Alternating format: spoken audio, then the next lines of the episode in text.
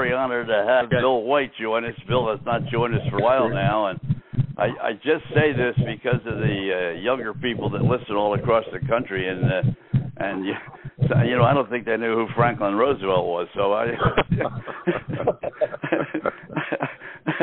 so I, I just take a moment to say that Bill White, uh, one of the really, first of all, one of the great people. Marty Appel wrote a piece about 50 years uh, with Bill, and and uh, he's had very good fortune, which he made himself. One, he came up with a great organization, or got to a great organization with his second team, the St. Louis Cardinals, and then, of course, came to the Philadelphia Phillies, and then got into the broadcast business with ABC for the ABC station in Philadelphia and then uh, was the first play-by-play uh, broadcaster, along with Phil Rizzuto and so forth, at the box in, in uh, Yankee Stadium. So Bill White, uh, then you went to the administration. You went up to become president of the, the National League. So you've covered all bases. yeah, we have, we have, and it's been most of it's been fun. It's been fun, and I've met some good people, uh, and uh, we just we just enjoyed life uh, we're 87 now, and uh, we uh, we've enjoyed life. Life's been good to us. Well, I'll say the same thing. Bill and I are both 87. I'll be I'll be 88. I'll be 88 in June. Oh so my goodness. we're we're we're good. We're good. We've been we go way back. Uh, but also, I want to want to also mention that uh, and maybe you talk a little bit about uh, the different organizations that you played with, uh, with Mr. Busch and the St. Louis Cardinals, and uh, we're going to talk about Ruly Carpenter here in a minute because we did a whole show last week on Rudy and, and dedicated the show to he and his family, and we'll talk about that. But how about coming, uh, get switched over to those Cardinals for your first uh, first trade, and then going from there? Well, we went to the Cardinals from the Giants. First of all, we were the Giants, and of course, Orlando Cepeda and a couple other guys were a lot better ball players than, than I was. And uh, so I got traded to the Cardinals. Uh, I forget what year it was. It's been so long ago, but that was, a, I think, really the most important thing that ever happened to me, uh, maybe in my life, at least uh, during my period as a baseball player, because uh, I got there and uh, I worked. Uh, oh, it was a nice short fence in right field, 303 down the line, I think, about 320 to right center and 357. And uh, of course, Stan Musial was there then. Uh, they had a great player, Musial, but the park was great for me because I wasn't a, really a long ball hitter, but I could chop the ball over that fence there. Say, well, in fact, uh, you know, my first at bat as a Giant, they called me up and I played against the uh, the, uh, uh, the the Cardinals, and I hit a home run the first time up. It was so short, so I was glad to get there. Really, I was glad to get there, and we stayed there about eight or nine years, and uh, uh, then of course uh, we moved around a lot. But baseball was good to me, and uh, I think uh, that I uh, was good for baseball. Uh, I came over from the Cardinals. I forget the year, but we played there, and Dick and I both drove in 100 runs that year. Uh, we didn't win it, uh, but uh, I got to know uh, Dick Allen well. I think we roomed together for a while, and uh, unfortunately, he had a, a very, very bad uh, reputation. First of all, he's a great teammate. Secondly, he's a great person. Uh, mm-hmm. We lost him. We lost him this year, but uh, I really. Uh, I think uh, of all the players that uh, I really was around, and I roomed with Willie Mays and roomed with a lot of guys, but uh, Dick and I, I thought were were very close. Uh, I was from Warren, Ohio, and he was from about 14, 15 miles away, uh, in a little town of Pennsylvania and so uh, I, I knew quite a bit about him. But he was he was a heck of a ball player. Never gave less than 100 percent. Uh, he, uh, you know, I'd hit a pop up and I'd end up between first and second. Well, he'd end up between second and third. So he always hustled, which is what you look for in a player.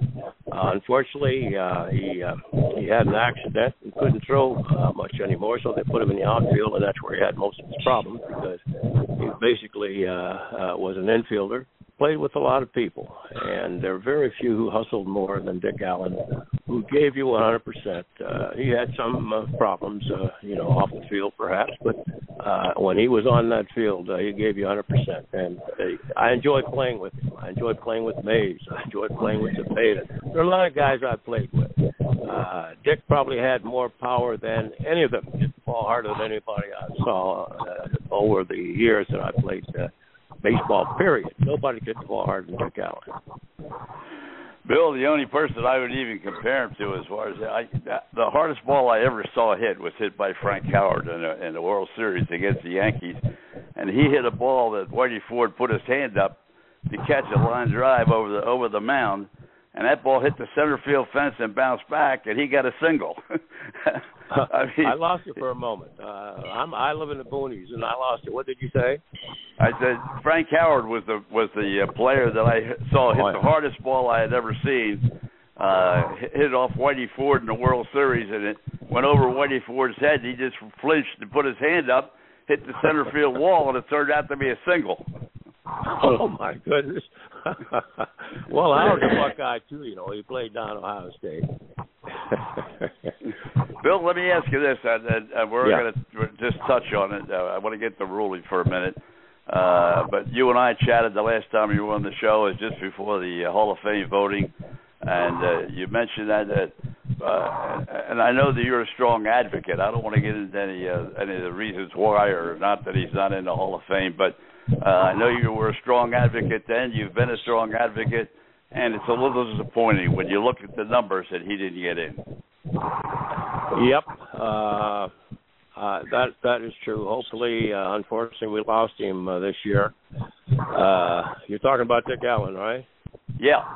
And uh, but hopefully, at some point, he will uh, be recognized for what he did in baseball on the field. There have been a lot of players that uh, maybe had a problem or two off the field, and they've been there in the Hall of Fame.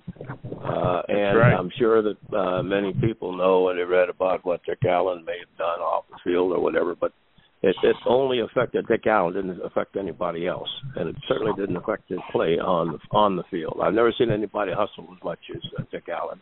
Uh, he had the accident. Uh, and then obviously uh, couldn't play third anymore. He had to go to the outfield, but uh, he was a good man. I roomed with him for about a year, year or two, and uh, I, I have nothing negative to say about about Dick Allen. He hustled, he played hard.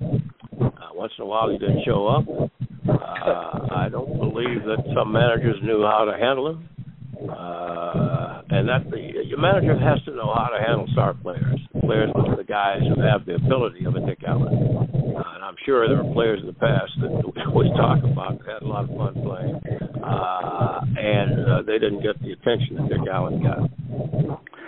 Well, Bill, let's chat a little bit about that. The actually you're talking about was, I believe, if I'm not mistaken, correct me if I'm wrong. Uh, he slid into second base, and that's when he hurt his shoulder, and that's why he couldn't throw anymore. I believe it was in Wrigley Field, Chicago, wasn't it?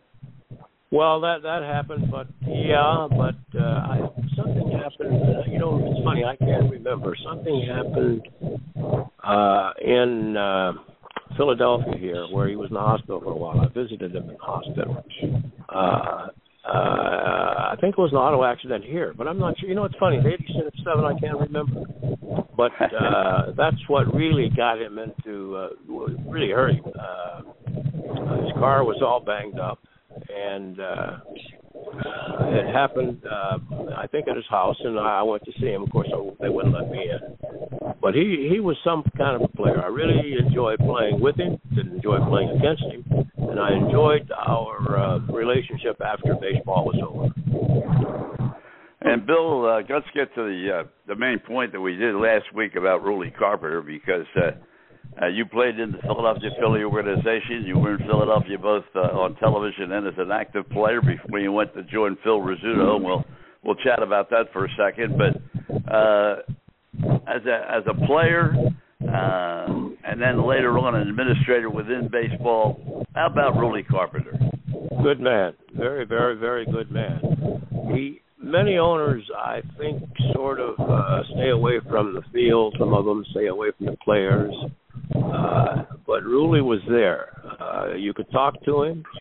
Uh, you can open up uh, with him, talk anything with him, and uh, you you felt that he listened, and you felt that uh, you were going to. Uh, first of all, he respected everybody. He's just a, just a very very very good person, and uh, I played uh, in Philly what about three years. I had a good first year, and then I snapped my Achilles and hung around for two years. But one of the best people that, uh, uh, very very best people I met while I was in Philly was uh, Ruly, and uh, you could talk to him. Uh, he listened, and uh, you had a great amount of respect for him. I know you did a little radio work on KMOX in St. Louis while you were still there, and and then of course had the opportunity to go to Channel Six in New York, which was the ABC affiliate. In fact, at that particular time, it may have been the number one ABC station in America, and you had a chance to do some work there. But how about when they when you got to New York and they said we're going to give you an opportunity and they put you in the radio booth and TV booth, and Phil Rizzuto walked out on you, and you'd never broadcast a game before. Never broadcast a game. I always remember that. Uh, we're, I think we're, we're we're playing Baltimore down in Miami or someplace. I flew in, got off the plane. Marty Appel picked me up, took me to the took me to the ballpark, and uh, and introduced me to Phil. And all of a sudden, Joe DiMaggio shows up, and Right. "Hey, White, you take the mic." He went and talked to uh, DiMaggio and the uh, see the Baltimore Orioles. I think we were playing the Orioles. The guy hit a home run. And here I am at the mic, never doing play-by-play. I just said, "Uh oh." well, that's as good as holy cow. You're right. you know what? I Well, could have yeah. used that later on when I brought, really got to be a decent broadcaster. Somebody hits a long Well- drive, you know, maybe a Yankee hits a long drive. I'll say, "Uh oh." well, last question. You stepped up from player to broadcaster to president of the National League. We'll wind it up with this. Uh, how'd you like being an administrator? Well, you know, it was it was a good experience for me. It was a good experience. First of all, I, I had uh, great people there working with me. I won't say for me, but working working with me, and uh, that that's important. Uh, and uh, Bart Giamatti was a great person, and uh, we helped each other. Bart knew a lot about administration, uh, and I knew a lot about the game. And it's it's amazing. He'd come up and he'd spend 15, 20 minutes or more sitting and talking to me about baseball and about rules, about different things, and about life, and about life. I love Bart, and I really, really, really uh, uh, was upset when when we lost him.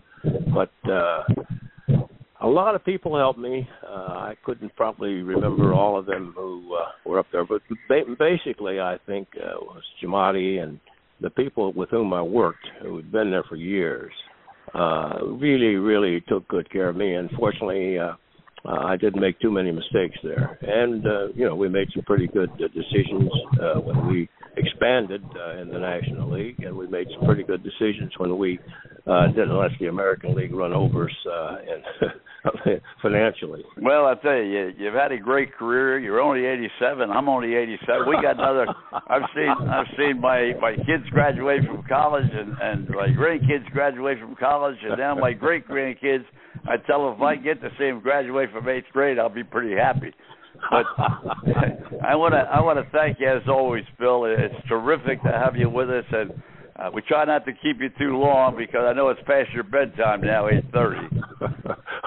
well, I appreciate being on a lot of, you know, I- very few times do I go on the air with anybody more because we're just, uh, we're just uh, retired. So I appreciate you asking me to come on. Uh, Bill, once again, Okay, thank you so so very very Thank you, much, I appreciate it. and uh, we'll we'll get Yeah. together again. I'm, I got to get the the Black Eddy. I got to get the the restaurant there and eat there because that's one of the great restaurants on the river up there. Yeah, you got it. You got it. So Thank between Point. Pleasant and Upper Black Eddy, we got you covered. All right, that's great. That's great. Take care, Phil. Thank you.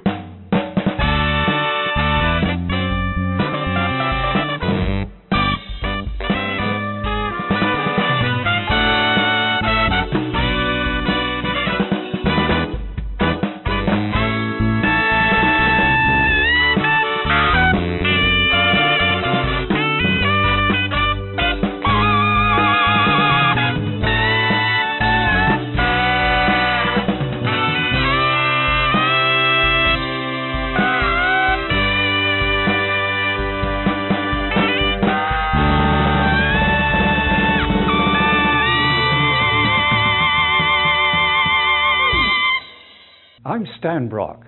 30 years ago, I formed Remote Area Medical to help people overseas. But then we found generations of families in America isolated by poverty from the health care they need. Together, we can take dental, vision, and medical help to a million adults and their kids right here at home in the United States of America.